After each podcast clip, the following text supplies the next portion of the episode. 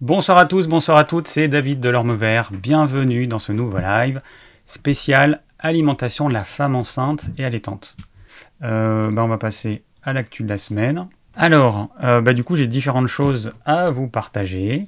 Je vais commencer par ce que j'ai pas pu faire euh, la semaine dernière, c'est-à-dire vous partager mon expérience des vacances dans l'Aveyron. Donc ça, ça va être d'ici quelques instants. Alors, mon repas du jour, comme d'habitude, voilà, pour vous donner des idées, je vous dis ce que j'ai mangé à midi.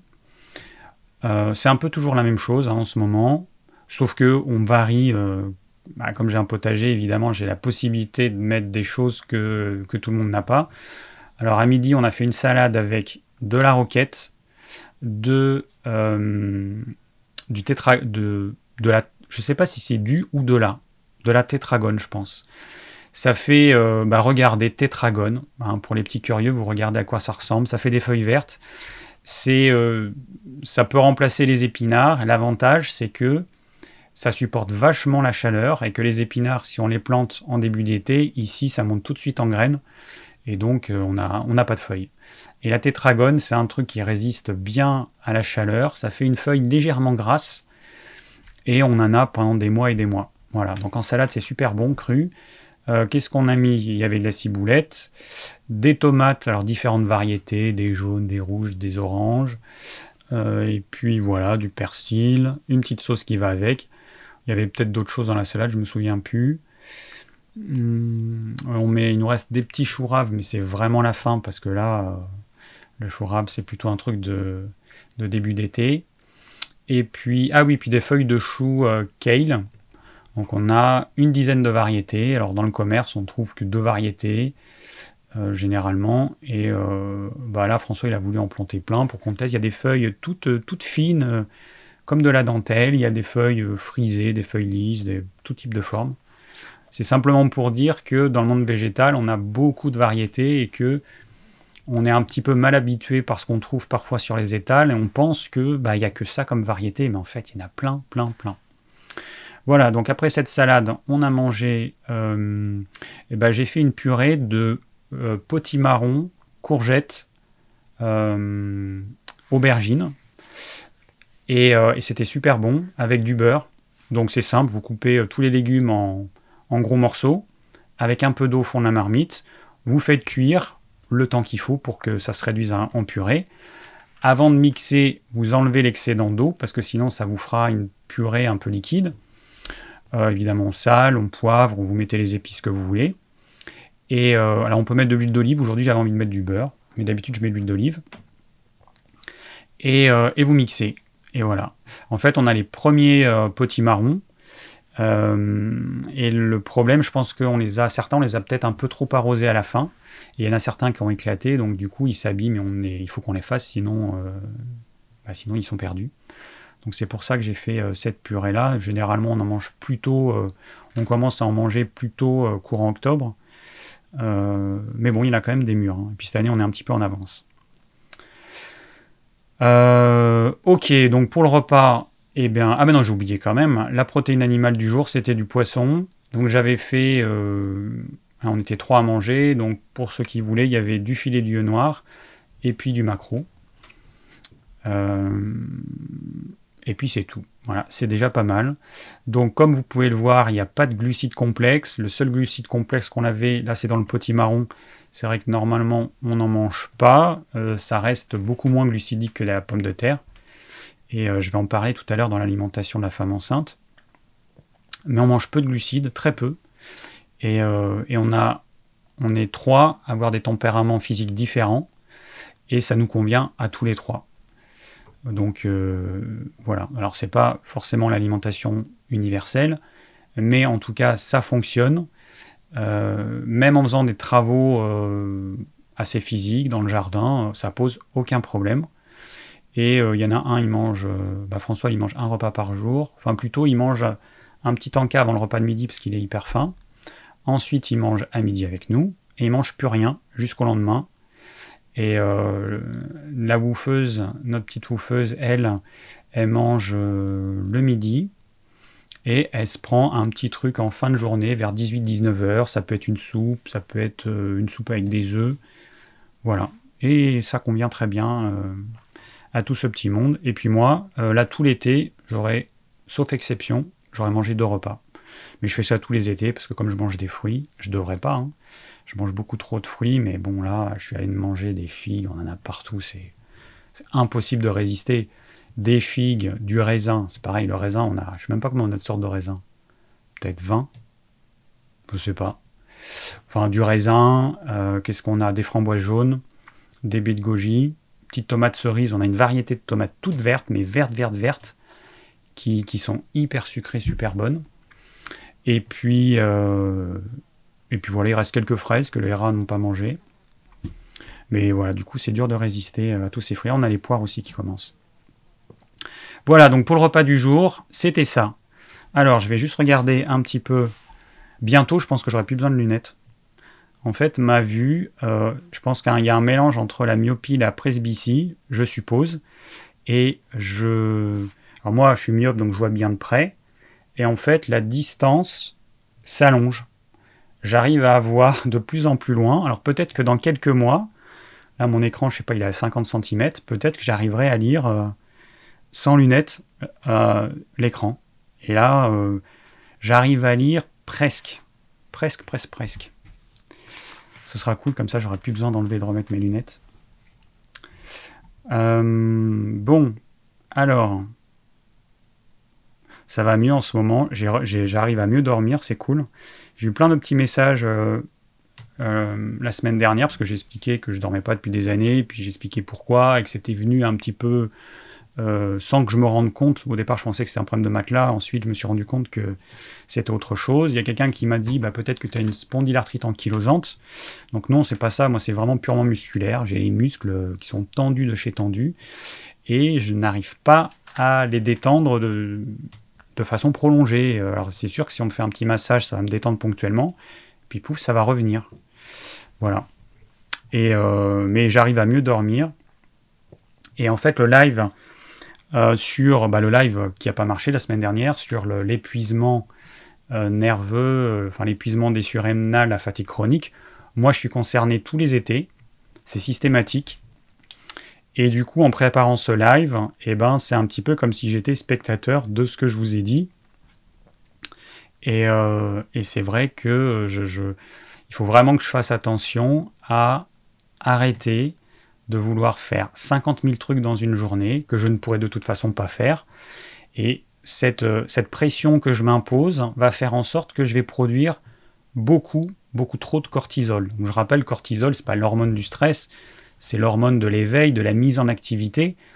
Quand on a besoin de faire des choses, eh ben on va produire du cortisol pour les faire, pour avoir l'énergie de le faire.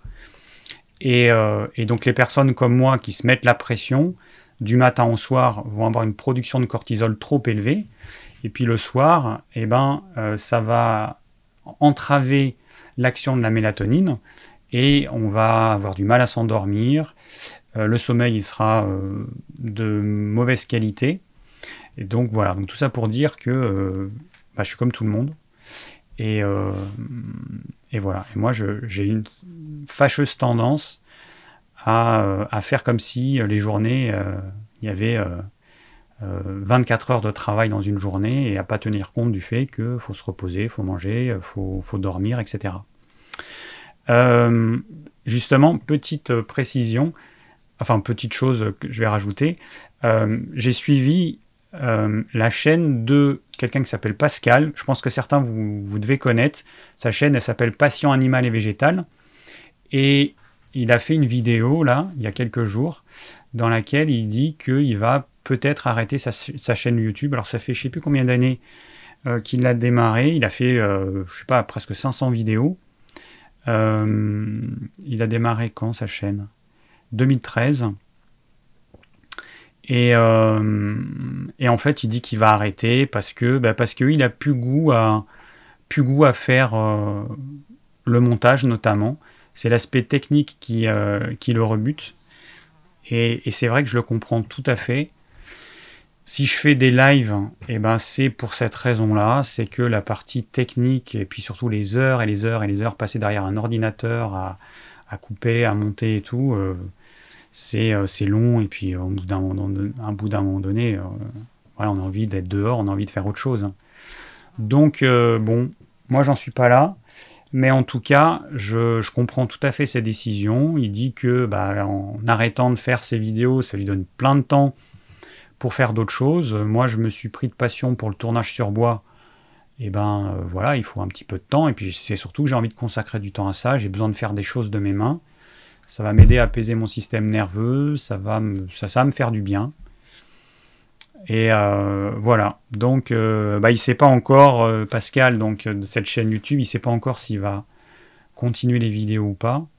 Mais c'est vrai que je me suis, je me suis vu en fait, je me suis reconnu dans ce qu'il a dit. Cette, envie que j'avais au départ, bah, j'ai envie de partager des choses. Il le dit aussi. Hein, on a envie de partager plein de choses. Mais sauf que euh, il y, a 10 métiers en fait pour faire une chaîne YouTube. On doit apprendre plein plein de choses. La partie technique, la partie euh, artistique, euh, le montage vidéo, c'est un métier à part entière. Euh, le traitement du son, c'est normalement un autre métier. Euh, faire des miniatures avec Photoshop, c'est c'est encore, autre chose. C'est le travail d'un graphiste. dans le monde professionnel, c'est un métier pour chaque truc. Et nous, on doit apprendre à faire tout ça. Donc, euh, c'est c'est pas évident parce que c'est très chronophage. C'est sympa parce qu'on apprend plein de choses et c'est vrai que c'est moi j'aime bien en fait faire faire 10 000 choses en même temps, j'adore. Mais euh, voilà. Tant qu'on n'a pas fait une chaîne YouTube, en fait, on se rend pas compte de, tout ce qu'il y a derrière pour vous faire juste une petite vidéo comme ce soir. Moi, j'ai préparé, euh, j'ai préparé le thème de ce soir. Euh, ça me prend quelques heures. Et, euh, voilà quoi. Bon, allez, ensuite, euh, qu'est-ce que je voulais? Ah oui, bah, on, va, on va parler euh, directement de mes vacances. Alors, je vous ai préparé un petit euh, film, un petit montage que j'ai fait. Alors, attendez, bougez pas, il faut que j'enlève ça. Et, et, et, on va lancer. Alors, attends, ce serait pas mal. Ouais, ok. Allez, on est parti je vais commenter en même temps. Euh, ouais. Ok. Donc là, ça fonctionne. Parfait. Donc j'étais près de Villefranche de Rouergue, à Saint-André de Najac. Euh, voilà, donc c'est à 120 km de chez moi, mais à presque deux heures de route. Alors le premier endroit, donc la gare de Vior. Donc le Vior, c'est un petit cours d'eau qui est super sympa. Donc là, j'ai fait des prises de vue avec le drone pour vous montrer. Et là, c'est le petit cours d'eau que vous voyez en bas, c'est le Vior. Et donc, on était là-bas, euh, il y a des endroits de baignade, c'est super joli, super sympa, c'est vert, il n'y a pas trop de touristes. J'aime pas trop les touristes, moi. En tout cas, quand il y en a trop, euh, ma famille, elle vient de Dordogne, une partie de ma famille, et là, il y a trop de touristes, c'est infernal. Voilà, donc vous voyez un petit peu euh, la vue qu'on a. Donc on descendait, euh, parce que le gîte il était en hauteur, on descendait, il y avait 5 minutes de voiture, et puis on arrive, voilà, on arrive à un magnifique endroit avec, avec ce, cours d'eau dans lequel on s'est baigné. L'eau elle était même pas. Ah, alors attendez, petite déconnexion. Alors attends, je vais remettre en arrière. Hop. Ok, ça s'est reconnecté. Alors il y a eu une petite déconnexion. Par contre, ce serait bien si j'enlevais le son, moi. Voilà, hop, je remets la suite. Petite déconnexion, bon, ça arrive. Hein. Je sais pas encore si c'est YouTube ou si c'est euh, ma connexion. En tout cas, je suis dans le vert. Ça fonctionne. Voilà, là, il y avait quelqu'un qui se baignait. C'était pas moi. Et euh, voilà. Donc c'est beau, hein. Et euh, c'est une région que je connaissais pas. Euh, L'Aveyron, je sais que c'est une jolie région. J'ai habité pas très loin. J'ai habité près de Caussade, pour ceux qui connaissent. Et, et du coup, c'est pas très loin. C'est vraiment très proche de cet endroit-là. Ça, c'est les photos. On a fait une petite marche le long du Vior. C'est des photos que j'ai prises. Euh, voilà, pour vous montrer un petit peu, un petit peu ce qu'on voyait, des beaux rochers des beaux rochers sous le lierre. Là, c'est le cours d'eau en mouvement. Et euh, voilà, ces énormes rochers. En fait, il y a un site d'escalade à cet endroit-là. Ce jour-là, il y avait des, gens qui, escaladaient. Alors la source, donc ça c'est le premier gîte. Donc j'ai fait une vue du drone. Le premier gîte, alors je vous mettrai les liens, j'avais déjà mis les liens euh, la semaine dernière. Là, ce qu'on voit dans la partie centrale, c'est le mini-golf. Il a fait un mini-golf en fait. Un mini-golf sur la thématique des lames du tarot de Marseille. Il y a 22 trous. Et euh, on voit le bâtiment à droite. Et donc le, mini-golf. Voilà. Donc euh, un travail quand même de titan. Il nous a montré les photos et tout, c'était génial. Donc il s'appelle Jean-Pierre, celui qui, qui, gère le gîte. Et euh, voilà, j'ai beaucoup aimé ça. C'était. C'était. Euh, enfin, pour nous, ça correspond à, tout à fait euh, l'énergie dans laquelle on est. Voilà. et. Alors, j'ai pas mis. je crois pas que j'ai mis dans la vidéo les images, mais en fait, sur chaque. Oui, j'aurais dû le mettre d'ailleurs, j'ai oublié. sur chaque parcours, enfin, chacun des 22 trous, il y a un petit texte euh, qui, qui, résume un petit peu euh, la lame du tarot de Marseille correspondante. Et, puis il y a une peinture qui a été faite par euh, un peintre local, enfin un peintre qui au départ était dans le sud-est et qui s'est installé pas très loin. Voilà, donc... Ah bon, on voit mon curseur. Ah bah oui, j'avais pas vu que je pouvais mettre le curseur. Ok. donc voilà. Donc ça, c'était le gîte dans lequel on a été trois jours vraiment très sympa. Et euh, on a été bien reçus. Euh. et ça, c'est euh, un parcours de réflexologie. Donc c'est fait avec des galets. on marche pieds nus. Plus on est à l'extérieur, plus les galets sont à plat. Et plus on s'approche de l'intérieur, plus il y a le côté tranchant du galet. Au lieu de le mettre sur le côté plat, on le met sur le côté tranchant. Et là, vous voyez, bon, j'ai accéléré, mais on se rend compte que on est, on est assez fragile des pieds et euh, voilà, c'était sympa. Alors ensuite, on a été euh, La vie au grand vert, donc euh, tenu par Nadia et Fred. Donc on a été accueillis, c'était super sympa. C'est un gîte tout bio, construction. Alors là, je vous montre la vue. Là, c'est l'immense chêne qu'ils ont, un chêne magnifique. Et là, alors ça passe très vite, donc je vais peut-être mettre en pause. Et là, c'est euh, vu d'une des chambres avec la salle de bain. Donc la nourriture, elle est bio, elle est végétarienne. Euh, voilà, c'est du bio euh, à 100%. Bio local, enfin du vrai bio, comme, voilà, comme ce que je conseille. Il y avait des toilettes sèches, donc il y a des toilettes classiques, là qu'on voit sur la photo.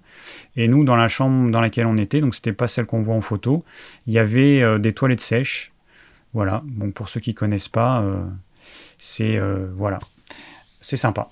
Euh, donc, donc le lien, hein, il est dans la description pour ceux qui sont intéressés.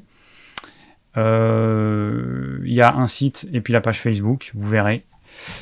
voilà. Ensuite, on a été à un bar très sympa. Alors, Saint-André-de-Najac, c'est vraiment un petit village, vraiment, où il n'y a rien, en gros. Il y a un bar. En face, il euh, y a un, resto, et puis euh, il n'y a, rien, quoi, un cimetière. Et euh, en fait, c'était au départ un pub tenu par un, un Écossais, je crois, je sais plus si c'était un Anglais ou un Écossais.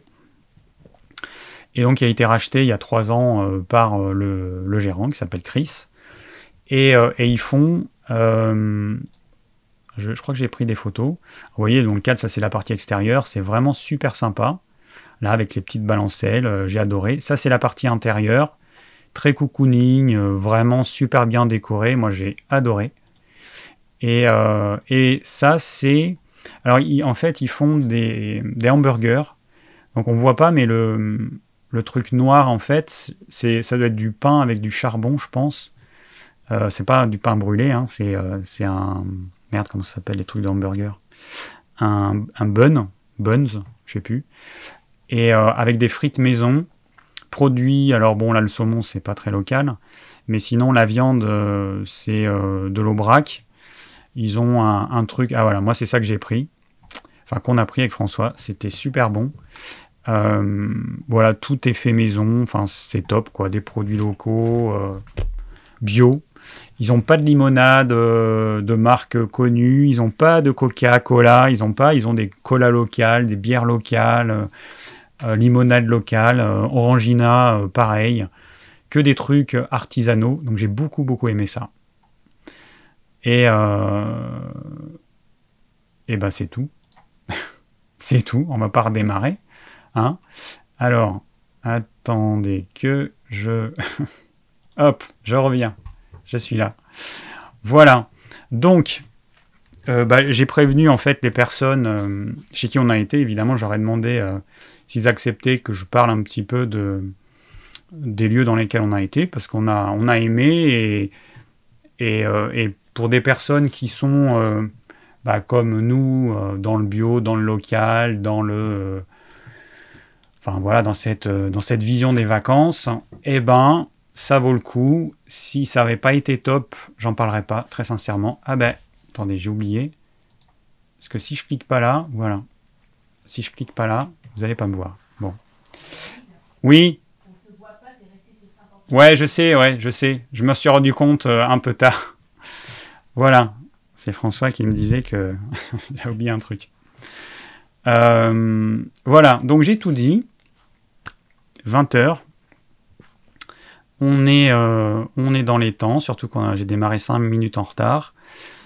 Euh, sylvothérapie, ouais, effectivement. La marche aussi. Je me rends compte que on a marché, on a fait une petite balade là le long du Vior.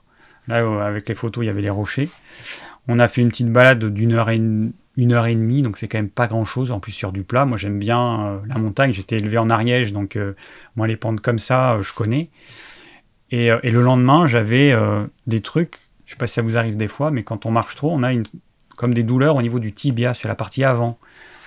Et je me suis rendu compte je marche vraiment pas assez. Et puis ça a des bénéfices pour la santé, la marche colossaux, parce qu'on est fait pour marcher. Mais ici, c'est vraiment chiant, on est entouré de pommiers, des pommiers qui ressemblent plus à des zombies, pas les petits pommiers qu'on peut imaginer, des espèces de, troncs avec des branches qui tombent comme ça. Euh, c'est pas des arbres en fait, c'est des. Je sais pas. Bon, j'aimerais bien avoir des endroits sauvages comme il y a là-bas. Donc je pense qu'on y retournera parce que ça nous fera du bien. Puis là-bas, il y, a y a les champignons, il y a plein de choses. C'est génial.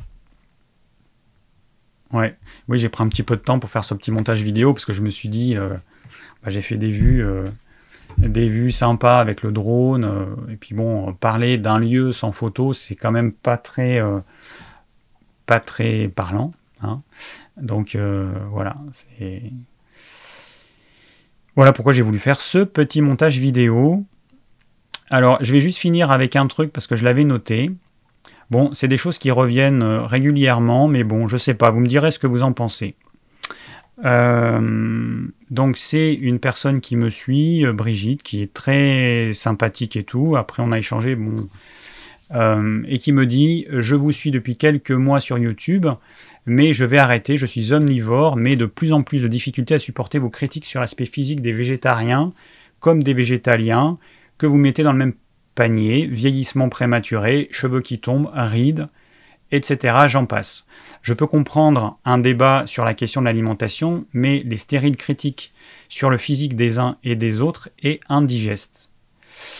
Et euh, oui, enfin, je comprends tout à fait. Donc moi, j'ai répondu effectivement, je dis ce que je pense, sachant que c'est basé sur mon expérience en tant que thérapeute. Je vois tellement de VG en mauvaise santé, donc VG c'est ou végétarien ou végétalien, en mauvaise santé à cause de leur alimentation que je ne peux que mettre en garde les gens. Voilà. Euh, après, si vous n'êtes pas concerné par ce que je dis, cela ne devrait pas vous gêner. En tous les cas, je vais continuer à alerter les gens car il y a une vraie, désinformation et beaucoup de mensonges autour de l'alimentation VG. Alors après, elle m'a répondu un message gentil qu'elle comprenait et tout.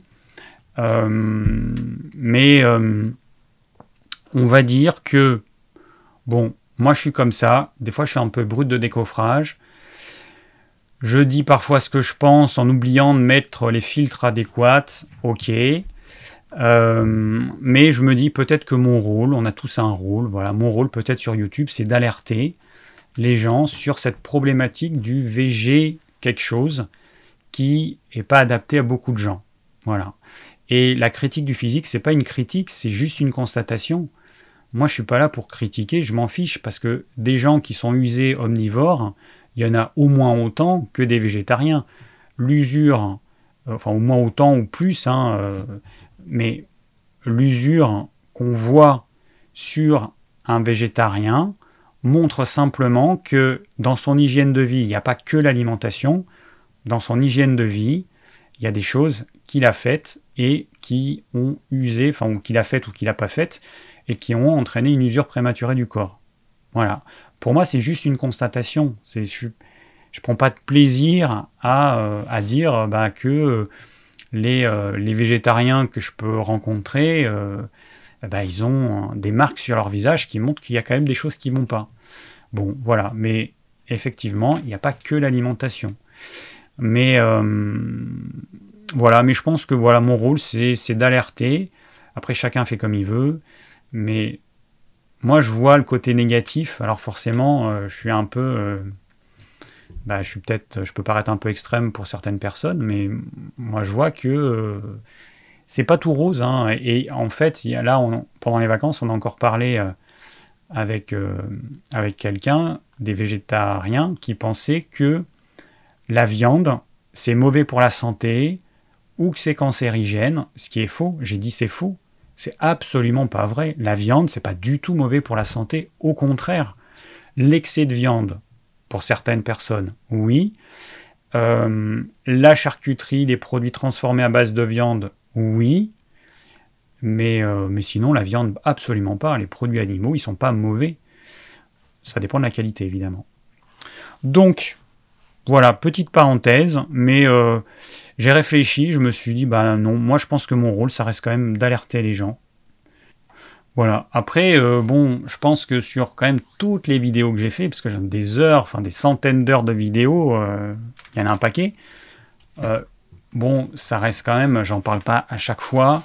Si j'en parle, c'est pas toute la vidéo, mais c'est pour prévenir les gens, parce que je passe mon temps dans la vraie vie de tous les jours à, avoir des gens qui euh, sont contents de me dire qu'ils sont végétariens et que, et que, et que voilà, et que c'est censé être l'alimentation idéale. Sauf que quand on discute avec eux, parce que c'est pareil, là, les gens, les personnes en question, euh, vous les voyez, vous vous dites, là, en l'occurrence, il n'y avait pas de marque d'usure euh, particulière, elles étaient bien.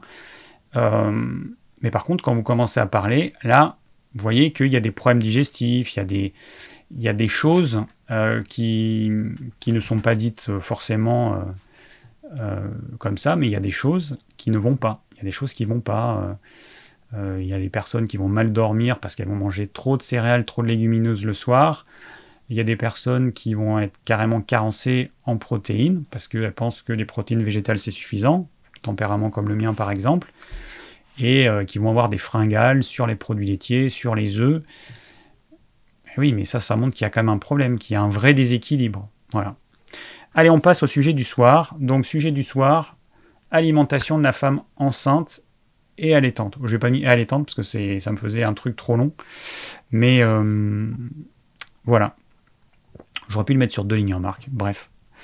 Euh, alors, euh, c'est un thème qui m'a été proposé par une abonnée. Je ne sais plus qui.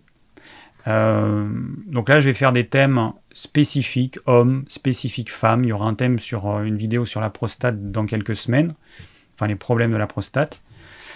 Voilà, au départ, je voulais pas faire des vidéos qui ne concernent pas tout le monde.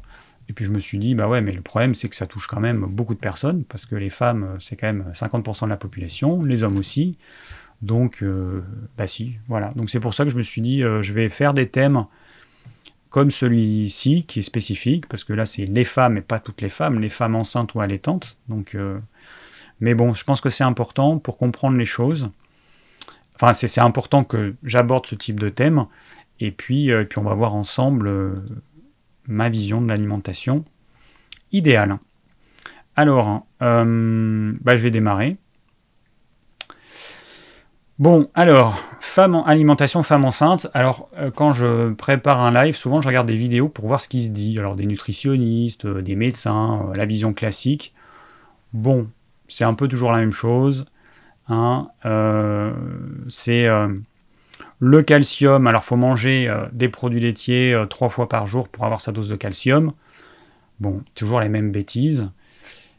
J'aimerais bien que les nutritionnistes branchent leur cerveau et qui regardent ce qui se passe un petit peu sur notre jolie planète et qui m'expliquent pourquoi les Occidentaux ont besoin de se gaver de produits laitiers, enfin les femmes occidentales ont besoin de se gaver de produits laitiers pour avoir leur calcium, et pourquoi les Asiatiques n'en ont jamais eu besoin, et pourquoi euh, une bonne partie de l'Afrique, on n'en a pas eu besoin, pourquoi nous, on a besoin de se gaver de produits laitiers pour avoir des eaux forts.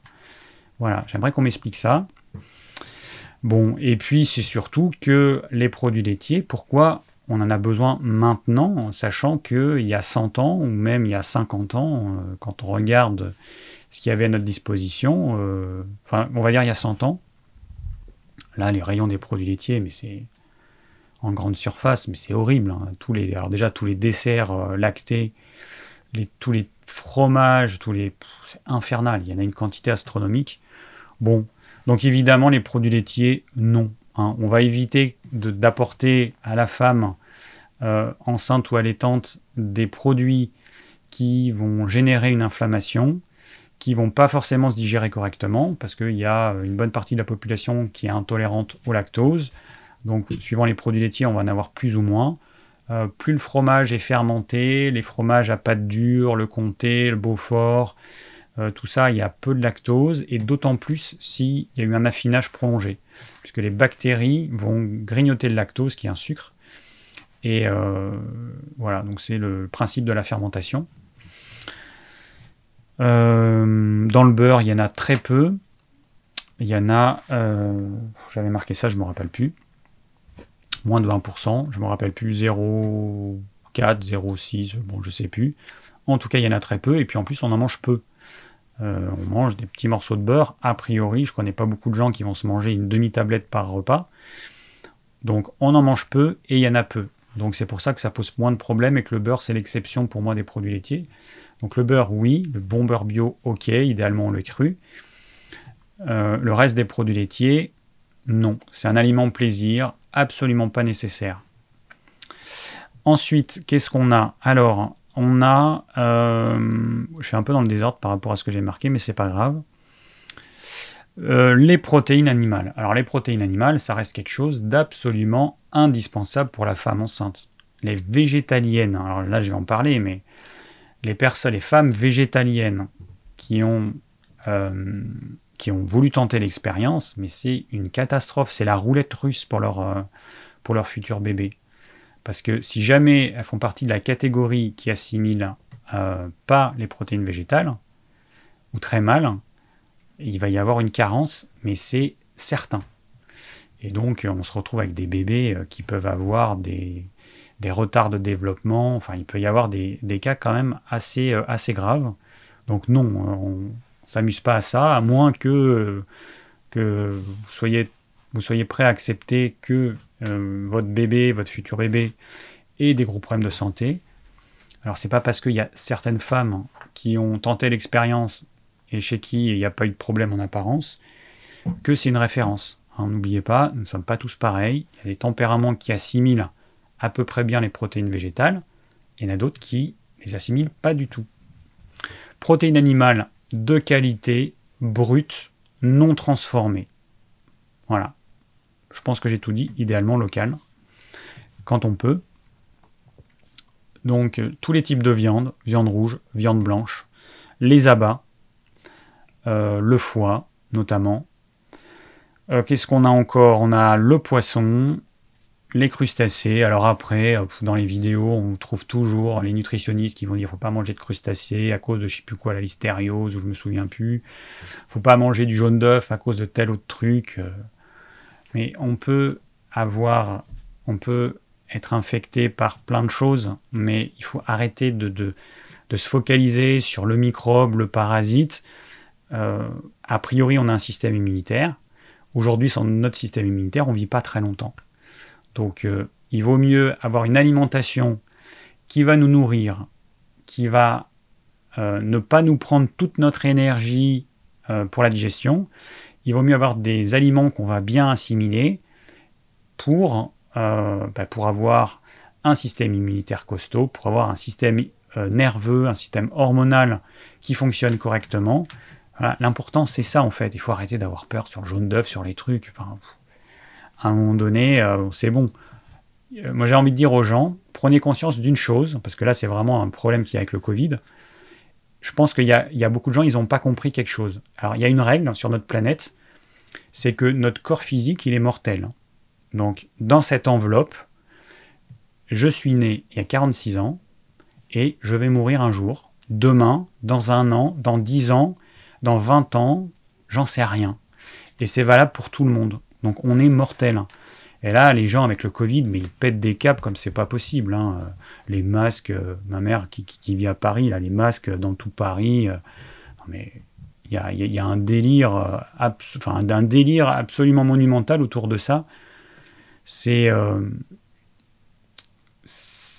un, microbe qui au final aura tué les personnes les plus fragiles, et c'est normal, c'est dans l'ordre des choses, c'est comme ça que ça fonctionne sur Terre, dans la nature c'est comme ça que ça fonctionne. Quand on est faible, quand on a un système immunitaire faible, c'est normal qu'on soit plus fragile, et euh, des personnes qui sont euh, maintenues en vie artificiellement avec des molécules chimiques, si dans une épidémie comme le Covid, ben, les plus faibles meurent, c'est normal, ça a toujours été comme ça dans l'histoire des humains et des animaux, et ce sera toujours comme ça, on ne peut pas lutter contre, parce qu'on peut faire ce qu'on veut, mais bon, moi j'ai vu des, des, euh, des, femmes, enfin des, des personnes âgées de plus de 90 ans, où il y avait un acharnement thérapeutique pour les sauver, c'est clair que si c'est ma grand-mère, j'ai pas envie qu'elle meure, c'est évident, mais après il faut quand même avoir conscience que euh, elle va mourir un jour. Alors peut-être pas là avec le Covid, peut-être dans un an, mais bon, voilà, il faut, euh, il faut quand même être réaliste. Nous sommes mortels, en tout cas notre enveloppe physique, elle, elle est mortelle, et donc euh, il faut arrêter quoi. Moi j'ai des amis qui ont peur, qui mettent des masques tout le temps, ils ont peur de tout, alors que je l'ai pensé plus plus ouvert. Je me rends compte que c'est probablement une peur de la mort qui, qui est révélée par le Covid. Mais bon, on devrait dire la Covid, mais bon, j'ai dit le Covid depuis le début et je plus, je ne peux pas dire la Covid, mais bon, bref. Donc, euh, voilà, donc tout ça pour dire que les protéines animales, c'est absolument indispensable pour la plupart des gens, mais encore plus pour la femme enceinte. Euh, s'amuser à avoir une alimentation plutôt végé, euh, en étant durant la grossesse et ensuite pendant l'allaitement, c'est vraiment la pire connerie qu'on puisse faire. Hein. Donc, on trouve des produits animaux bio, pas trop chers. Vous allez sur mon blog de cuisine. Euh, bon, le lien, il est dans la description, je ne me rappelle plus, mais vous allez dessus. J'ai une page en haut euh, qui s'appelle euh, Contact, non, qui s'appelle. Bon, qui je sais plus quoi. Bon, vous regardez, et donc j'ai mis des, adresses de boutiques en ligne. Alors moi, j'ai pas de partenariat rien avec eux. Hein. C'est juste que j'ai regardé, j'ai vu ce qui quelques trucs de qualité. Moi, j'achète en local. Moi, j'ai des producteurs locaux, donc j'ai pas besoin de passer par internet. Mais pour les personnes qui en ont pas, vous avez des sites de producteurs qui vendent leurs produits à, des tarifs pour du bœuf autour des colis autour de 15 euros, 15 à 17 euros le kilo. C'est tout à fait correct. Euh, et, donc ça permet de pouvoir euh, manger des produits de qualité, bio, sans se ruiner. Voilà. Alors dans les protéines animales, euh, les abats, c'est super important. Bon, la femme enceinte, elle a un, besoin accru en fer, ok. Mais si elle mange du foie ou du boudin rouge régulièrement, aucun problème. Ou de la viande rouge, elle aura aucun problème. Et puis il faut arrêter d'avoir peur de, la viande rouge. Euh, là, quand on est enceinte, on a un besoin accru de certains nutriments. Donc une quantité plus importante sera bénéfique, ne sera pas du tout négatif. Donc il faut y aller, il ne faut pas hésiter. Euh, je vais juste regarder vos petits messages parce que je vois que ça défile et je vois que je parle, je parle, je parle.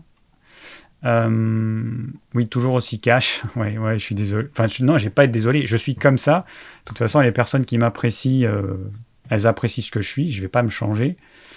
ce serait pas, ça vous plairait pas. Si je m'étais, si j'étais un peu mielleux, tout ça, je sais pas être comme ça en fait. Il y a des gens qui arrivent très bien. Moi, je, j'y arrive pas. Ça m'a, j'ai eu des problèmes quand même quand j'étais plus jeune. À 20 ans, j'ai eu des petits problèmes Là, j'arrive à mieux communiquer, même en étant cash, j'arrive à mieux communiquer, mais j'ai eu des petits problèmes parce que des fois, euh, ça passe pas. Et c'est normal. Alors, Maïga Mouloud me demande est-ce qu'une femme enceinte doit manger du sucre en petite quantité ou doit-elle le diminuer pour la santé de l'enfant? Alors, ben justement, on va parler des glucides et du diabète gestationnel. Deux sujets que j'ai notés qui sont importants. Alors, les glucides, est-ce que c'est vital? La réponse est non. Comme je dis, comme j'ai dit plusieurs fois, mais je le répète, vous avez des acides gras essentiels, le gras est vital. Vous avez des acides aminés essentiels, les acides aminés qui viennent des protéines. Les protéines sont vitales. Vous n'avez pas de glucides essentiels, ça n'existe pas. Le corps, il est capable de fabriquer du sucre à partir des lipides, à partir des protéines, et donc on peut en avoir par l'alimentation aussi, mais le corps il est capable de fabriquer du sucre avec absolument tout et n'importe quoi. Du coup, même si on n'en mange pas, aucun souci. C'est pas pour autant que je conseille le régime cétogène, loin de là. Mais c'est juste pour que vous compreniez que c'est pas du tout euh, un impératif. il y a encore des médecins ou des nutritionnistes, des teubés pour moi, parce qu'il n'y a pas d'autres mots, ou alors je sais pas, ils sont. Je sais pas. Euh, qui disent encore que il faut manger un petit peu de sucre, euh, que ça fait partie d'une alimentation variée, équilibrée, de manger du sucre. Manger du sucre sous forme de gâteau, sous forme de dessert. Il y a des médecins qui disent des conneries monumentales euh, de cet ordre. C'est moi, ça me dépasse. Bon, enfin bref. Donc non, le sucre, on n'en a pas besoin et on n'a pas besoin d'en manger des petites quantités, ça sert à rien. Le sucre, à part nous faire monter la glycémie, c'est tout ce que ça va faire. On va avoir une glycémie élevée, notre corps va produire de l'insuline pour faire baisser cette glycémie qui est trop élevée parce que du sucre sous une forme aussi concentrée, ça n'existe pas dans la nature. Euh, le sucre qu'il y a dans les fruits est dilué avec euh, la quantité d'eau importante qu'il y a dans les fruits, il y a à peu près 90%, 90 à 95% d'eau. Euh, qu'est-ce qu'on a ensuite? Des fibres et puis du sucre. Hein. donc le sucre, quand on mange une pomme, c'est pas du tout le même que celui d'un jus de pomme ou encore pire du, sucre, du saccharose, le sucre qu'on met dans les desserts et tout ça. Donc on mange du sucre, on a une hyperglycémie, ensuite une hypoglycémie réactionnelle, baisse d'énergie, on remange du sucre pour faire remonter ça, et puis voilà, on a notre glycémie qui, fait ça. Donc je rappelle juste que l'excès de sucre dans le sang, c'est un poison pour notre système cardiovasculaire notamment, et que euh, ça nuit au, futur bébé. Donc il y a ce qu'on appelle le diabète gestationnel, qui, euh, bah, qui arrive euh, chez je ne sais plus combien, je crois que c'est une quinzaine de pourcents des femmes, je sais plus le chiffre. Bon, donc c'est pas négligeable. Et euh, donc c'est un diabète de type 2. C'est assez problématique parce que, bah, comme je viens de vous dire, un excès de sucre dans le sang de façon continue, c'est vraiment un poison euh, pour le futur bébé. Donc il faut impérativement le faire baisser. Et du coup, c'est une contrainte pour la femme. Et, euh, et c'est vrai que quand je vois comment mange la plupart des femmes enceintes, je me dis, mais c'est normal qu'elles aient un diabète. Il suffit qu'elles aient une sensibilité, euh, une, insuffisance de leur pancréas, et euh, peut-être une sensibilité aux glucides, au sucre en général, sucre complexe et sucre simple. Euh, et, puis voilà, et puis elles vont se faire un diabète. Il y a un certain pourcentage de femmes qui vont se faire un diabète et qui ne l'auraient peut-être pas eu si elles avaient une alimentation adéquate. Donc ce que, ce que je vais conseiller ce soir et ce que je vais résumer après. Donc euh, voilà, donc les glucides, c'est pas automatique. Euh, on en a, vous avez un pourcentage, alors vous pouvez vous amuser à regarder, vous tapez le nom du légume euh, suivi du mot glucide, et bon, il y a le site par exemple La Nutrition, il y a d'autres sites qui donnent l'analyse nutritionnelle de tous les légumes, et vous allez voir que suivant les légumes, vous avez un pourcentage plus ou moins important de glucides. Donc il y en a toujours un petit peu, plus dans les légumes comme les pommes de terre, et moins dans les légumes euh, feuillus ou dans les légumes verts. C'est normal. Mais il y en a toujours un petit peu. Donc on n'est pas du tout dans le régime cétogène, on exclut euh, quasi complètement les glucides. On va simplement limiter au maximum euh, le sucre, et puis ce qui a un goût sucré en dehors des fruits.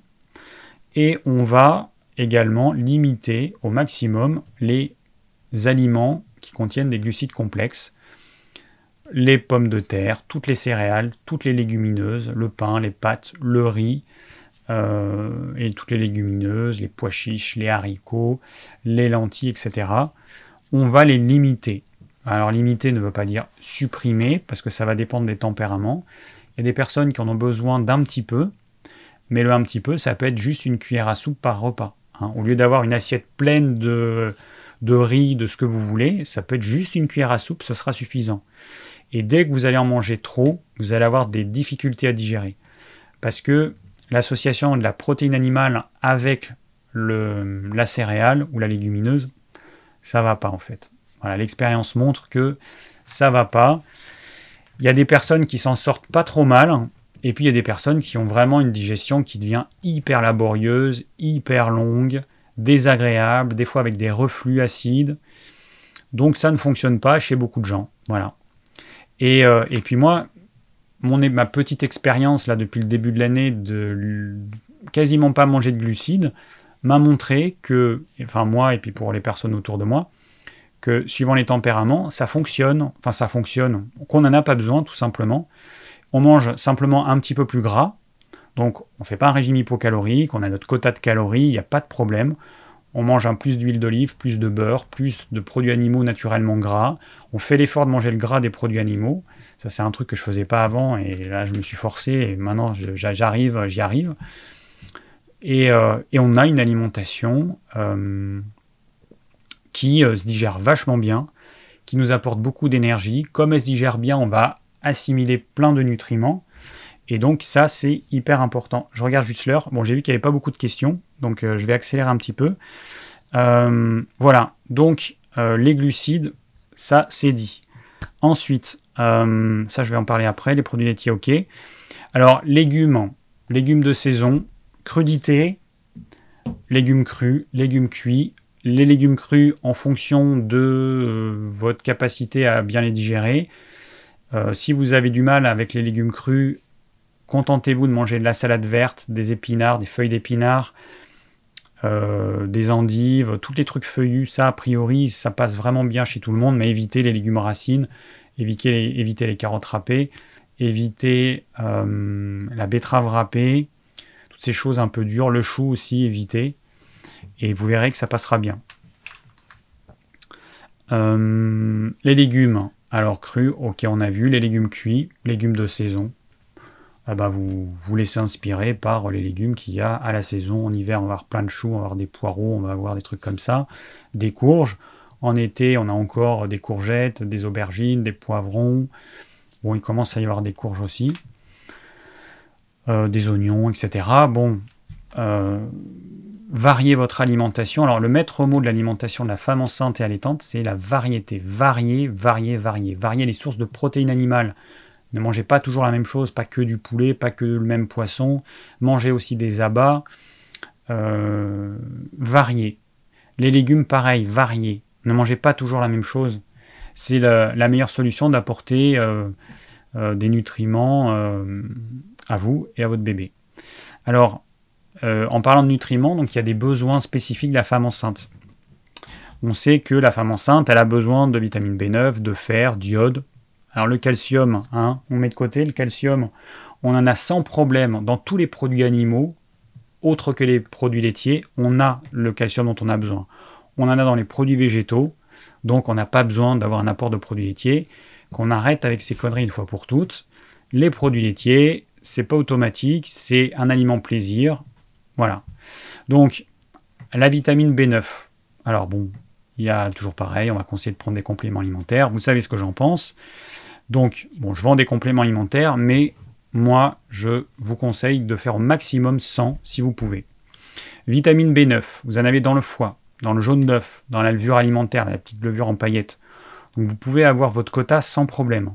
Le fer, vous en avez dans euh, le boudin noir évidemment, dans la viande rouge, dans le foie. Donc vous pouvez et en plus c'est hyper assimilable. En fait, l'avantage c'est que déjà ça va pas vous coûter euh, euh, le prix des compléments alimentaires, que c'est sous une forme directement assimilable. Et, puis que ça fait partie de votre alimentation. C'est normal, quand on est enceinte, quand on allait, on doit avoir une alimentation spécifique, donc on va manger plus de certains produits, c'est normal. Bon, l'iode, si vous prenez du poisson de temps en temps, des crustacés, euh, si vous prenez du sel gris non raffiné, vous aurez votre iode. Alors prenez pas le sel euh, avec l'iode, l'iodure de potassium. Prenez pas euh, des sels enrichis avec de l'iode chimique, s'il vous plaît. Prenez du vrai sel. Le sel qui, vous savez, le sel qui est assez chiant parce que dès qu'il y a un peu d'humidité, il se colle. Mais bon, il n'y a pas d'additif. Un sel qui ne colle pas avec l'humidité, c'est qu'il y a un additif dedans. C'est pas possible autrement. Donc prenez un vrai sel de mer gris non raffiné. Voilà.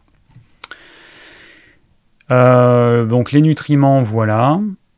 Euh, paf, paf, paf. Bon, alors tout ça c'est bon. Euh, alors les compléments alimentaires, alors il y a juste un complément alimentaire que je pourrais conseiller. C'est, enfin deux plutôt. C'est les oméga 3. Donc nous on vend, je vais mettre quand même le lien. J'ai oublié d'enlever le titre. Alors on vend sur notre site digiform.fr un oméga 3, hein, la meilleure qualité que moi j'ai trouvé jusqu'à présent. Donc je le dis parce que comme ça, s'il y a des gens qui trouvent encore mieux, bah, qui m'envoient euh, l'info et puis, euh, et puis euh, j'irai voir, mais pour l'instant, j'ai pas trouvé mieux. oméga 3, alors l'avantage par rapport aux poissons et tout ça, c'est que là, on a un produit qui est purifié de tout polluant. Donc pour la femme enceinte ou allaitante, c'est l'idéal. Vous êtes sûr que vous n'aurez pas de métaux lourds, que vous n'aurez rien. Produit purifié, qui s'assimile parfaitement, euh, titré à 80% d'oméga 3. Donc il s'appelle oméga 3 800 parce que ce sont des capsules de 1000 mg et donc dans, les, dans une seule capsule vous avez 800 mg d'oméga 3. Euh, voilà. Et donc les oméga 3 ils sont absolument indispensables pour le développement du système nerveux du futur bébé. Donc c'est un impératif absolu. Et ensuite la femme qui va allaiter, euh, elle va devoir en produire dans le lait et donc c'est pour ça que, aussi bien quand on est enceinte que quand on allait, les oméga 3 c'est vital. Donc soit vous mangez suffisamment régulièrement des poissons, ce qui n'est pas forcément conseillé à cause des métaux lourds qu'on a euh, dans les océans. C'est un peu le problème. C'est pour ça que je mets un petit bémol là-dessus. Parce que du coup, la femme qui va allaiter ensuite, elle va concentrer par un facteur de 1000, euh, pas de 1000, de 100, pardon. Quand vous mangez quelque chose, vous allez concentrer dans vos muscles par un facteur d'à peu près 10. C'est une moyenne. Hein. Et ensuite, quand on fabrique un produit comme du lait, par exemple, et c'est le cas pour les vaches qui font du lait ensuite qu'on utilise dans les produits laitiers, il y a un facteur de concentration de x100 par rapport à la nourriture qui a été mangée. Donc du coup, une femme qui va manger du poisson, eh ben, va concentrer les toxines dans le lait, et c'est pour ça que c'est important d'avoir des produits vraiment purs. Il y a beaucoup de femmes qui se mettent au bio à juste titre. Et, euh, là, pour, euh, pour les oméga 3, c'est vrai qu'on ne peut pas manger de poisson euh, à la quantité qu'il faudrait à cause de ce problème-là. Et du coup, les oméga 3 en capsule sont assez incontournables. Voilà. Ensuite, il y a un autre problème qu'on rencontre chez la femme enceinte qui n'a rien à voir. Enfin, un autre problème, un problème, là, c'était pas un problème. C'est la constipation. Et là, euh, bah, ce qui fonctionne très bien, c'est le psyllium blond. Hein. Donc là, euh, moi, ma soeur, je sais que c'est ce qu'elle avait pris. Il euh, n'y a rien qui marchait à part ça. voilà, alors ça, évidemment, c'est compatible avec hein, la grossesse et l'allaitement, tout ça, il n'y a aucun problème. Euh, et puis ça va être à peu près tout dans les compléments alimentaires. On va, éviter de prendre trop de choses et on va éviter des choses qui pourraient, euh, enfin pour lesquelles on n'est pas sûr. Là, aucun souci. Euh, alors, autre petite chose rapide, les perturbateurs endocriniens. Donc les perturbateurs endocriniens, ce sont des substances qu'on va retrouver absolument partout. Les pesticides qu'il y a dans l'air ou, enfin moi dans l'air parce que je suis à la campagne, ou dans les aliments, ce sont des perturbateurs endocriniens. Euh, ensuite, on va avoir les cosmétiques. Attention, il y a certaines huiles essentielles aussi qui euh, sont des perturbateurs endocriniens. Donc même dans les produits naturels, on peut en avoir. Euh, dans les produits nettoyants, là, il y en a beaucoup. Produits nettoyants, attention, perturbateurs endocriniens. Prenez des trucs simples. Du savon de Marseille, du savon noir, du vinaigre blanc, de l'acide citrique. Voilà, là vous êtes tranquille. Et, et, et qu'est-ce qu'on a encore euh, Ah, et les contenants en plastique, tout ce qui est plastique, attention, contenants en plastique, hein, les boîtes de conserve, il y a un revêtement plastique à l'intérieur. Euh, alors on a remplacé le bisphénol A par un autre bisphénol qui apparemment serait euh, pareil ou pire, donc attention. Voilà, évitez tout ce qui est canettes, boîtes de conserve, contenants en plastique. Les contenants en plastique, si vous mettez quelque chose de froid et qui n'est pas gras, aucun problème. Dès que vous mettez quelque chose de gras dans une boîte en plastique, d'autant plus si vous le faites chauffer ou si c'est chaud, là vous allez avoir une migration systématique de, euh, des plastifiants, enfin de certaines molécules, de certains perturbateurs endocriniens dans les corps gras. Si jamais vous mettez pas de gras et que c'est froid, c'est infime, voire euh, quasi inexistant. C'est vraiment le gras et la chaleur qui posent problème on trouve des contenants en verre hein, avec un chapeau en plastique. Il faut qu'il y ait un contact direct pour, euh, pour qu'il y ait une migration. Donc si c'est juste un couvercle qui touche pas l'aliment, il n'y a aucun souci. Et puis si c'est juste euh, une feuille de, quelques feuilles de salade ou du riz, bon, il n'y a pas de problème. Je vous ai dit, il faut que ce soit gras. Ok, bon, j'ai tout dit. Donc, ah oui, non, j'ai pas dit. Ben non, j'ai pas dit. Euh, les perturbateurs endocriniens, c'est quoi le problème? Alors, le perturbateur endocrinien, déjà chez l'adulte, c'est un vrai problème. Le système hormonal, c'est un moyen euh, qu'utilise le corps pour communiquer. C'est un petit peu comme si on envoyait des lettres. Donc il y a notre hypothalamus qui reçoit des informations de tout le corps, des informations de lumière, de température, pression sanguine, euh, glycémie, tout ce que vous voulez. Il reçoit des informations et ensuite il va traiter ça et il va prendre des décisions en fonction de ça. Ah, il fait froid, ah, je vais créer un petit frisson. Euh, donc ça, c'est le système nerveux qui va le faire. Et puis, si le froid dure un petit peu, je vais euh, produire un peu plus d'hormones thyroïdiennes pour augmenter la production de chaleur par le corps.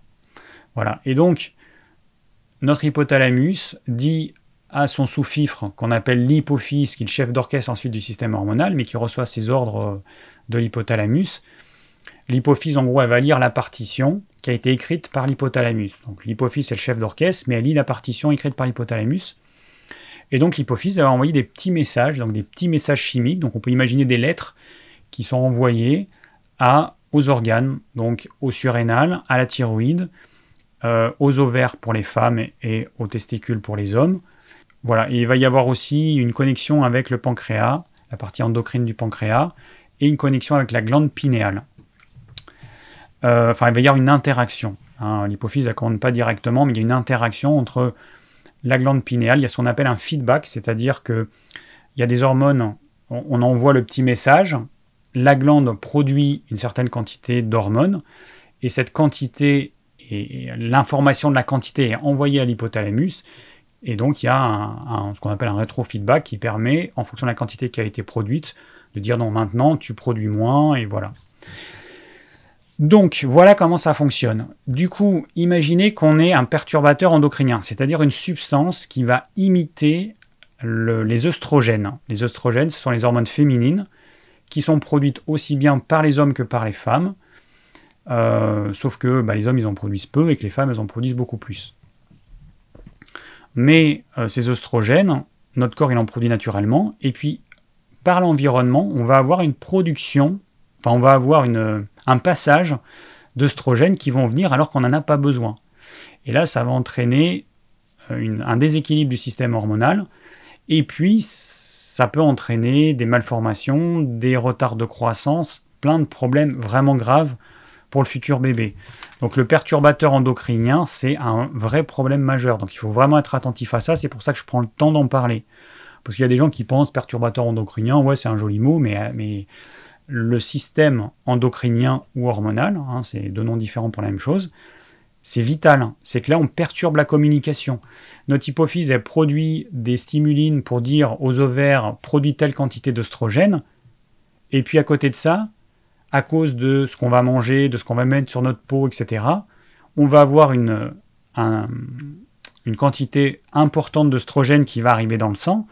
Et là, le corps, il dit, mais euh, attends, mais moi, j'ai pas dit d'en produire autant, là, qu'est-ce qui se passe? Donc, l'hypophyse, elle va demander aux ovaires de produire moins d'œstrogène, sauf que ça vient pas des ovaires, là. Euh, c'est exogène. Donc, c'est un vrai problème, parce que le corps, il peut pas gérer. Voilà, le corps, il peut pas gérer, et c'est pour ça qu'il faut être très, très attentif à ça. Ok, alors, il y a euh, encore Mouloud qui me dit David, je m'inquiète pour ma copine, elle est enceinte, elle consomme beaucoup de viande rouge. Rassure-moi, c'est normal ou elle devrait privilégier la viande blanche? Bah, c'est normal. C'est tout à fait normal. Après, euh, comme je l'ai dit, idéalement prendre plutôt des produits bio ou des produits de, euh, que vous pouvez sourcer. Vous savez que c'est un petit éleveur, vous savez qu'il fait pâturer ses animaux, vous savez que c'est pas de la merde qu'il donne. Voilà, ça, ça c'est le top. Mais la, viande rouge, c'est pas du tout un problème. La femme enceinte, hein, pendant 9 mois, elle a une période particulière. C'est normal que l'alimentation, elle soit particulière. Le problème, c'est qu'il y a beaucoup de femmes enceintes, leur alimentation, ça va être euh, des glucides, donc du sucre, ou des céréales, ou des... Mais à, mais à une quantité astronomique, et ça va les rendre malades, et ça, c'est un vrai problème. Mais manger... Euh, plus de viande rouge, par exemple, parce qu'il y a un vrai besoin, oui. Quand vous avez une, attirance vers des produits bruts, a priori, ok. Quand c'est une attirance vers des produits transformés ou ultra transformés, là, c'est pas ok. Parce que ces produits-là, ils vont leurrer nos capteurs et du coup, eh bien, on, ne sera plus capable de, de, s'auto-limiter. Hein. Le corps, il est, euh, il est complètement berné parce que c'est des produits euh, frelatés, il y a des, beaucoup de sucre, beaucoup de sel, des additifs, etc. Du coup, euh, on peut pas, peut pas utiliser nos capteurs, enfin, on peut pas tenir compte de nos capteurs dans ce cas-là. Nos capteurs, ils sont faussés. Alors Elise me demande que penses-tu de l'hypertension maternelle de la femme enceinte? Alors je sais pas. J'ai pas creusé le sujet, je sais pas. Euh, je sais pas. Parce qu'il peut y avoir différentes causes. Il peut y avoir un déséquilibre du système nerveux autonome. Euh, c'est à mon avis euh, ce qui serait le plus probable. il peut y avoir un, problème aussi au niveau des reins et de la fonction rétention du sodium, équilibre sodium-potassium. Bon, il pourrait y avoir un déséquilibre de l'hypophyse aussi qui, euh, qui, gère tout ça. Bon, voilà. Je sais pas, je peux pas en, dire plus, mais voilà. Alors je vais euh, répondre aux questions. Alors j'ai pris beaucoup de temps, mais comme je vous ai dit, euh, je pense que il y avait besoin de ces explications. Christophe, 34 ans. Hello David, ma femme est enceinte de 4 mois, elle est en surpoids, ou plutôt obèse selon sa, sa sage-femme. Euh, quelle alimentation doit-elle entreprendre? Beaucoup de glucides Non. Les diminuer ou les arrêter? Oui. Merci d'avance. Elle a 34 ans, mesure 1m66 pour actuellement 105 kg. Son poids habituellement est d'environ 95 à 100 kg. Alors effectivement, euh, ce poids-là, oui, ça correspond à, de l'obésité. Donc c'est effectivement un problème.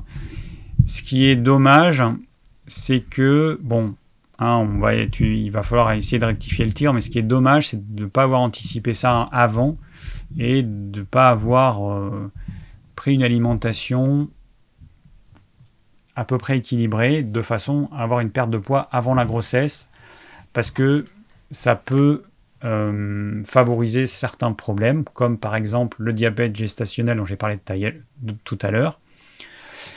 Bon, alors, c'est simple. Bah, du coup, j'ai même pas résumé tout à l'heure ce que je conseille, mais ce que je conseille, c'est simple. Hein, c'est la même alimentation que pour tout le monde, sauf qu'il y a des petites adaptations de la femme enceinte. Ce que j'ai pas amené mon verre d'eau et du coup, je bafouille. Euh, ce que je conseille, c'est crudité en quantité moyenne ou modérée ou faible, suivant comment ça passe. Deuxièmement, légumes cuits. Quantité en fonction de la place qu'il y a dans votre estomac, sachant que la problématique de la femme enceinte, c'est que à mesure que le fœtus va grandir, il va prendre de la place, il va appuyer sur tous les organes, les intestins, l'estomac, et que du coup l'estomac il va être écrasé et euh, il ne pourra pas euh, se dilater euh, autant qu'avant. Et, et, donc la femme enceinte ne pourra pas manger des volumes, enfin des quantités trop importantes. Donc attention, pas trop de crudité, pas trop de légumes, privilégier une protéine animale de qualité, elle en quantité suffisante. Et la quantité suffisante, ça peut vous paraître énorme par rapport à avant. Mais si c'est les besoins de votre corps, personne ne pourra vous dire quels sont les besoins.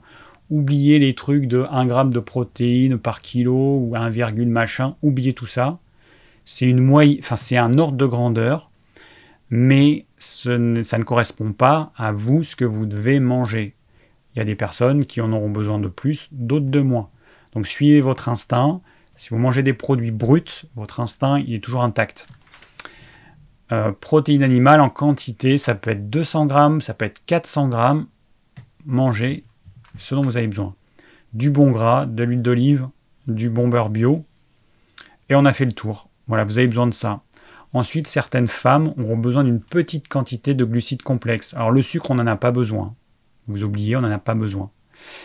Glucides complexes, du riz, du sarrasin, du quinoa. Euh, voilà, moi je déconseille les produits, euh, les céréales qui contiennent des gluten. Je déconseille les légumineuses parce que c'est un truc indi, enfin c'est un truc qui amène tellement de gaz. Une femme enceinte, déjà, elle a quand même assez de soucis. Si en plus on lui rajoute des légumineuses et qu'elle se transforme en usine à gaz, euh, non, c'est pas possible. Donc les légumineuses pour la femme enceinte, faut oublier à mon avis. Hein. Vous faites comme vous voulez. Moi, je vous conseille, je suis pas une femme. Ah, je vois qu'OBS, il me dit que ça se reconnecte. J'attends deux secondes de voir que ça a fonctionné. Reconnexion réussie. Merci OBS. Euh, ok. Donc, moi, je suis pas une femme. J'ai pas pu expérimenter euh, la grossesse. Mais bon, ça paraît quand même un peu logique que s'il y a des aliments qui vont euh, générer des gaz et d'autres pas, on évite ceux qui favorisent les gaz. Hein. Donc, euh, Christophe, eh bien, voilà. Alors ensuite, qu'est-ce que j'ai oublié?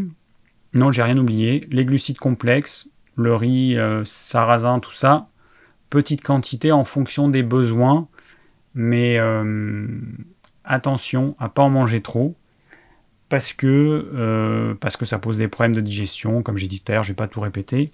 Voilà. Alors, autre question. Virginie, 52 ans. Euh, j'ai le ventre d'une femme enceinte. On joue sur les mots, Virginie. J'ai le ventre d'une femme enceinte de profil. Ça part de l'estomac. Je ne mange pas de cochonnerie, pas de pain, ni de gluten, ni de pâtes, semoule, ni quinoa, ni d'alcool, ni de sucre, ni de sel. J'ai une grossesse. J'ai eu une grossesse gémellaire, ok, il y a 20 ans. J'ai l'impression que c'est pareil. Aucun ballonnement ni gaz suspicieux.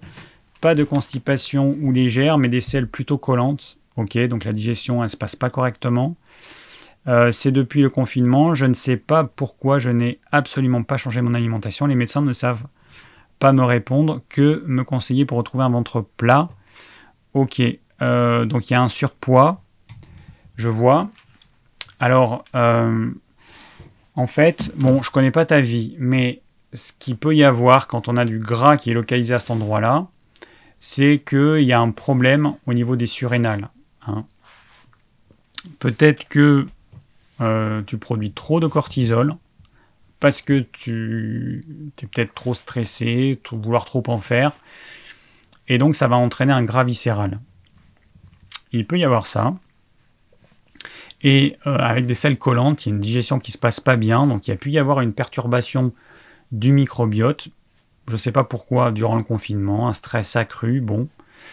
Et, euh, du coup, eh ben, il faut voir si tu manges des fruits et que ça ne te convient plus, en tout cas temporairement. Ça peut favoriser ça. diminuer la consommation de légumes, augmenter la consommation de protéines animales de qualité, augmenter la consommation de gras. euh, il peut y avoir une insuffisance euh, au niveau de la partie exocrine du pancréas qui fabrique les enzymes qui nous servent à digérer. Il peut y avoir une faiblesse au niveau hépatique et la vésicule biliaire, euh, qui vont faire que les matières grasses vont pas être émulsionnées correctement et ça peut entraîner des selles collantes. Bon, je donne des pistes, mais voilà. Alors ensuite, euh, Alexia, une, jeune femme de 25 ans. Comment faire pour manger assez de calories en deux repas? Même en prenant une collation, je n'y arrive pas en ayant supprimé céréales et féculents, même si mon appétit est normal. Mais en fait, c'est très simple, hein, il suffit de manger plus, plus gras. Comment manger euh, tes calories? Eh ben, C'est simple. Tu augmentes la part de la, quantité de protéines animales tu tiens pas compte de, des, chiffres que, qui sont donnés euh, pour une femme qui n'est pas enceinte. Tu manges en fonction de tes besoins réels. Donc, comment est-ce que je conseille de faire ça Tu prends la quantité de protéines animales, donc tu prends un morceau de viande, ce que tu mangeras habituellement. Tu en prends le double. Et tu vois si tu as naturellement envie de manger cette quantité qui peut te paraître énorme au départ, mais peut-être que c'est ce dont tu as besoin. Donc tu doubles la quantité, ou certaines personnes elles pourraient même tripler, parce qu'il y en a qui mangent tellement peu qu'elles pourraient tripler la quantité, et tu suis ton instinct. C'est un jeu, c'est un test. Tu mets ça dans ton assiette, peu de légumes, euh, plus de protéines animales, plus de bons gras, huile d'olive, beurre, et puis le gras qui est naturellement dans la protéine. Et puis tu vois, tu manges, est-ce que tu mangerais naturellement tout ça sans tenir compte de, de ce qu'il y a dans ta tête? Mais non, faut pas que je mange trop de viande, trop de machin. C'est pas. Tu oublies tout ça et tu suis ton instinct. Qu'est-ce que tu as envie de manger là dans ce repas-là? Et tu manges et tu verras la quantité dont tu as réellement besoin. En diminuant euh, les, euh, les, légumes, diminuer ne veut pas dire supprimer, en diminuant les légumes, en augmentant le gras, en augmentant la protéine animale, tu vas avoir un repas qui sera beaucoup plus dense et, euh, et du coup tu vas pouvoir avoir ton quota de calories sans problème. Mais il ne faut pas avoir peur de manger plus gras. Le problème, c'est gras plus sucre, sous forme de sucre simple, comme du sucre, tout ce qui a un goût sucré, ou sous forme de sucre complexe comme le pain, les pâtes, le riz, les pommes de terre, la semoule, etc. Eh ben, euh, le problème c'est gras plus le sucre, enfin les sucres en général. Mais si tu manges, si tu limites ta quantité de glucides au strict minimum, à tes besoins réels, et que du coup tu manges plus de gras, eh ben, c'est mon téléphone que j'ai mis là-bas qui me fait un bip. Euh, du coup, aucun problème. Voilà, aucun problème. Donc faut pas avoir peur. Aujourd'hui, hein, on est tellement, il y, a, tellement de désinformation sur ce qui est bon, ce qui est pas bon, qu'il y a beaucoup de gens qui ont des mauvais réflexes. Alors Mouloud, tu me demandes que penses-tu des flocons d'avoine? Les flocons d'avoine, c'est le grain d'avoine qu'on a écrasé, enfin qu'on a euh, fait précuire à la vapeur, qu'on a écrasé, ensuite qu'on a séché. Donc c'est une céréale. Donc euh, en quantité modérée, pourquoi pas? Oui. Euh, mais attention, encore une fois, ça reste un glucide complexe et on a vite fait de s'en gaver. Donc attention, ne pas rentrer dans le piège des, des glucides qui appellent les glucides. C'est du sucre pour le corps. Les flocons d'avoine, à terme, quand ce sera digéré, ça va donner du glucose. Et donc c'est du sucre. Le sucre appelle le sucre. Donc attention, c'est pas indispensable, c'est enfin c'est pas du tout indispensable, c'est pas du tout nécessaire. Un petit peu pourquoi pas, mais euh, trop non. Alors, ensuite j'ai une question d'Héloïse, 31 ans. Euh, y a-t-il des aliments à éviter pour les femmes allaitantes pour limiter les coliques du nourrisson? On a vu plus de désagréments avec des petits pois, coïncidence. Alors, euh, ben, vous avez des aliments, donc le petit pois c'est une légumineuse. Euh, vous avez donc des aliments qui vont, euh, bah, qui vont être plus problématiques. Et effectivement, les légumineuses en font partie. Donc, bah, si tu manges ce que je conseille, a priori, il n'y aura pas de souci. Hein. Des légumes crus, des légumes cuits, protéines animales de qualité, du, bon gras, du beurre bio, de l'huile d'olive. Je me répète, mais bon, je, me rends compte qu'il faut que je fasse ça. tu n'auras pas de problème. Tu auras d'autant plus de problèmes si tu vas rajouter des légumineuses, dont les petits pois. Et voilà, après, bon, il peut y avoir certains aliments peut-être les, les, aliments soufrés qui peuvent poser des problèmes, le chou, l'oignon, l'ail, à tester, parce que c'est pas systématique, c'est pas pour tout le monde, mais bon, à tester et à voir euh, si c'est un problème ou pas.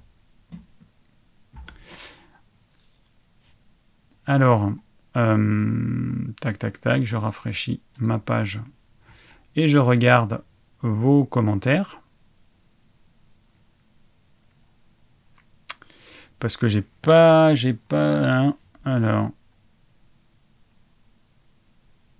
Alors, l'hypertension maternelle, me dit Élise, euh, donc c'est dû à la gestation, point d'interrogation, parce que ça peut provoquer le décès de la future maman.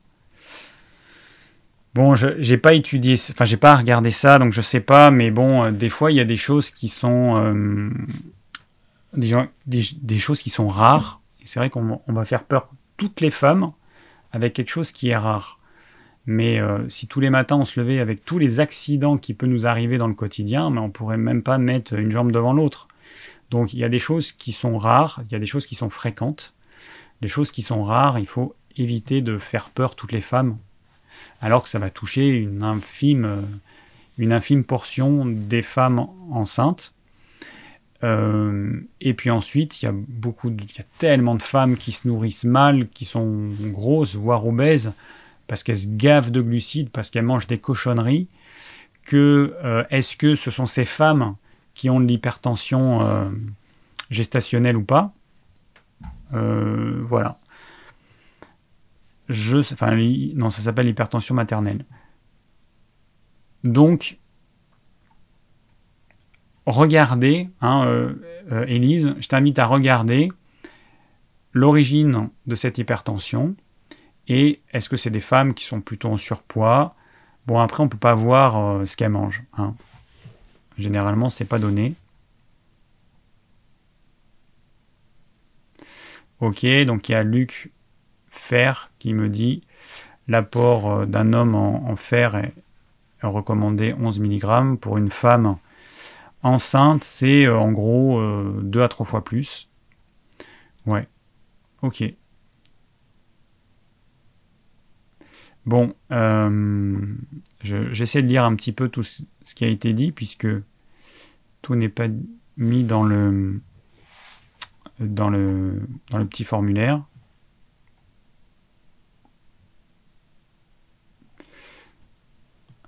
Donc, oui, au sujet des produits laités, il y a Luc qui me dit euh, de plus en plus d'adultes consomment du lait sans problème et la mutation qui consiste à digérer le lactose pourrait devenir la, norme.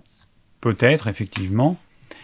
Euh, j'en sais pas, mais la problématique des produits laitiers, c'est pas que le lactose, loin de là. Et vraiment, ce qui pose le plus de problèmes, ce sont les protéines du lait, la caséine euh, et c'est ça en fait qui va nous poser problème, qui va générer des problèmes auto-immuns.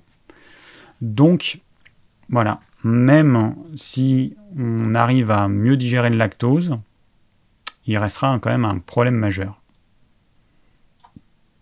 Alors je regarde juste les questions qui auxquelles j'ai pas répondu. Bon, il y a Régine, 59 ans, qui me pose une question qui n'est pas dans le thème. Bon, j'ai deux minutes. Euh, euh, symptômes, système nerveux autonome, les causes et les solutions. Merci David. Bon, je suis gentil, je vais répondre même si c'est pas dans le thème. Alors le système nerveux autonome, c'est la partie de notre système nerveux. On a le système nerveux central, en gros, ce qu'il y a dans la, dans caboche, et puis le système nerveux autonome, qui euh, va gérer les fonctions automatiques et inconscientes. Hein, on va pas euh, dire bah tiens il faut digérer, il faut faire ci, il faut faire ça. On va pas se dire euh, mon cœur il faut que tu battes comme ça. la respiration ça gère ça gère la digestion, la respiration et la circulation. tout ça se fait à notre insu, ça se fait de façon automatique et heureusement. Le système nerveux autonome, du coup, quand, il est déséquilibré, on peut avoir des problèmes dans chacun de ces trois systèmes, des problèmes digestifs, des problèmes circulatoires, des problèmes circulatoires veineux, des problèmes circulatoires artériels avec de l'hypertension. On peut avoir des troubles du rythme cardiaque, on peut avoir des acouphènes, on peut avoir des problèmes auditifs parce que les petits vaisseaux qui alimentent les yeux euh, peuvent donc avoir des tâches ou avoir des trucs, des différentes choses, de la tension. Enfin non, la tension c'est euh, dans le globe oculaire, mais on peut avoir des problèmes euh, visuels, des problèmes auditifs à cause d'un déséquilibre du système nerveux autonome. Euh, oppression au niveau de la cage thoracique, avec une angoisse, avec une impression de ne pas arriver à, inspirer suffisamment d'oxygène, suffisamment d'air. Euh, des problèmes digestifs, des douleurs au niveau du ventre, des gaz, des, un reflux gastro-œsophagien. On peut avoir toutes ces choses en fait. Donc c'est c'est important de voir s'il n'y a pas une origine euh, au niveau du système nerveux autonome. Et il y a différentes choses pour le rééquilibrer. Parmi ce que je conseille, parce que ça fonctionne bien, voire très bien, c'est le complexe d'oligo-éléments, le manganèse cobalt, qu'on vend sur notre site. Et, euh, voilà. Et la fatigue, il y a aussi un truc, c'est que la fatigue euh, liée à un système nerveux autonome déséquilibré, elle est souvent constante du matin au soir alors que la fatigue liée à une cortico-surrénale qui est épuisée, c'est une fatigue comme ça, enfin une énergie qui est comme ça. Un coup ça va à peu près, puis un coup une grosse fatigue, puis ensuite ça va à nouveau à peu près, enfin à peu près, euh, à peu près il est bas. Hein. Et puis voilà, voilà, cortico-surrénale, c'est comme ça, et système nerveux autonome, c'est le plus souvent constant du matin au soir, on se traîne du matin au soir. Voilà. Et euh, pour équilibrer le système nerveux autonome, le manganèse cobalt, donc l'association des deux, manganèse cobalt euh, catalion. Euh, posologie, un bouchon le matin à jeun, un autre bouchon juste avant le repas de midi. Ça, c'est l'idéal, la posologie moyenne idéale, pendant en moyenne deux mois. Voilà, donc là, vous savez tout. Bon, il est, il est 21h. Ah mince, j'avais oublié d'enlever ça. Bref, je pense pas à tout. ben voilà, on arrive au bout de ce live spécifique, hein, spécifique, mais je pense que c'est important parce que j'ai pas eu l'occasion de, de euh, faire de vidéos qui traitaient de ce sujet-là. Mais comme vous pouvez le voir, il y a beaucoup de conseils qui, euh, qui sont pour monsieur et madame tout le monde, hein, monsieur surtout, Hein, parce que nous, on ne sera jamais enceinte. Euh, c'est des conseils euh, voilà, qui sont adaptés, adaptés à la femme enceinte, plus de certains produits animaux qui vont apporter les nutriments dont on a naturellement besoin, et donc ça va nous éviter de prendre des compléments alimentaires qui souvent sont, euh, apportent ce nutriment sous une forme chimique. Voilà. Bon, eh ben, je pense qu'on a fait le tour. Euh, je rappelle juste que ce live va être disponible en podcast dès euh, demain. Que je vous demande, s'il vous plaît, s'il y a quelqu'un, une bonne âme qui euh, va se coller à la réalisation du plan du live de ce soir, ce serait top. Et du plan du live du 12 août, ce serait top aussi. Parce que quand je regarde le petit tableau que je vous fournis, il est vide pas été fait encore. Donc euh, voilà, et eh ben, c'est tout pour ce soir. Le live de la semaine prochaine, on va parler de quoi? Et eh bon, on va parler des problèmes articulaires, de l'arthrose, de l'arthrite, de la spondylarthrite, de la polyarthrite. On va parler de tout ça. Encore une fois, ça ne touche pas tout le monde, en tout cas, peut-être pas les plus jeunes, quoique, parce que le nombre de jeunes de 20 ans qui ont une spondylarthrite ankylosante, mais c'est la folie. C'est la folie. Moi, quand j'ai fait mes études de naturo, il n'y avait pas tout ça en fait. Ça touchait des personnes d'un certain âge, mais là, euh, et, enfin, et euh, des jeunes, mais c'était exceptionnel aujourd'hui. On en voit, enfin moi en tout cas, dans mon entourage, je parle même pas des patients ou des trucs, je parle dans mon entourage, mais j'en vois euh, chez des jeunes de 20 à moins de 30 ans, j'en vois beaucoup, beaucoup, beaucoup trop. Donc c'est un live qui va aussi euh, intéresser les plus jeunes. Voilà. Bon, et eh ben, je vous souhaite une bonne soirée. J'espère que euh, ça va continuer comme ça avec YouTube et qu'on aura plus de soucis techniques comme on a eu la semaine dernière parce que c'était fatigant pour vous et fatigant pour moi. Et, et voilà, je vous souhaite une bonne soirée et à la semaine prochaine. Ciao ciao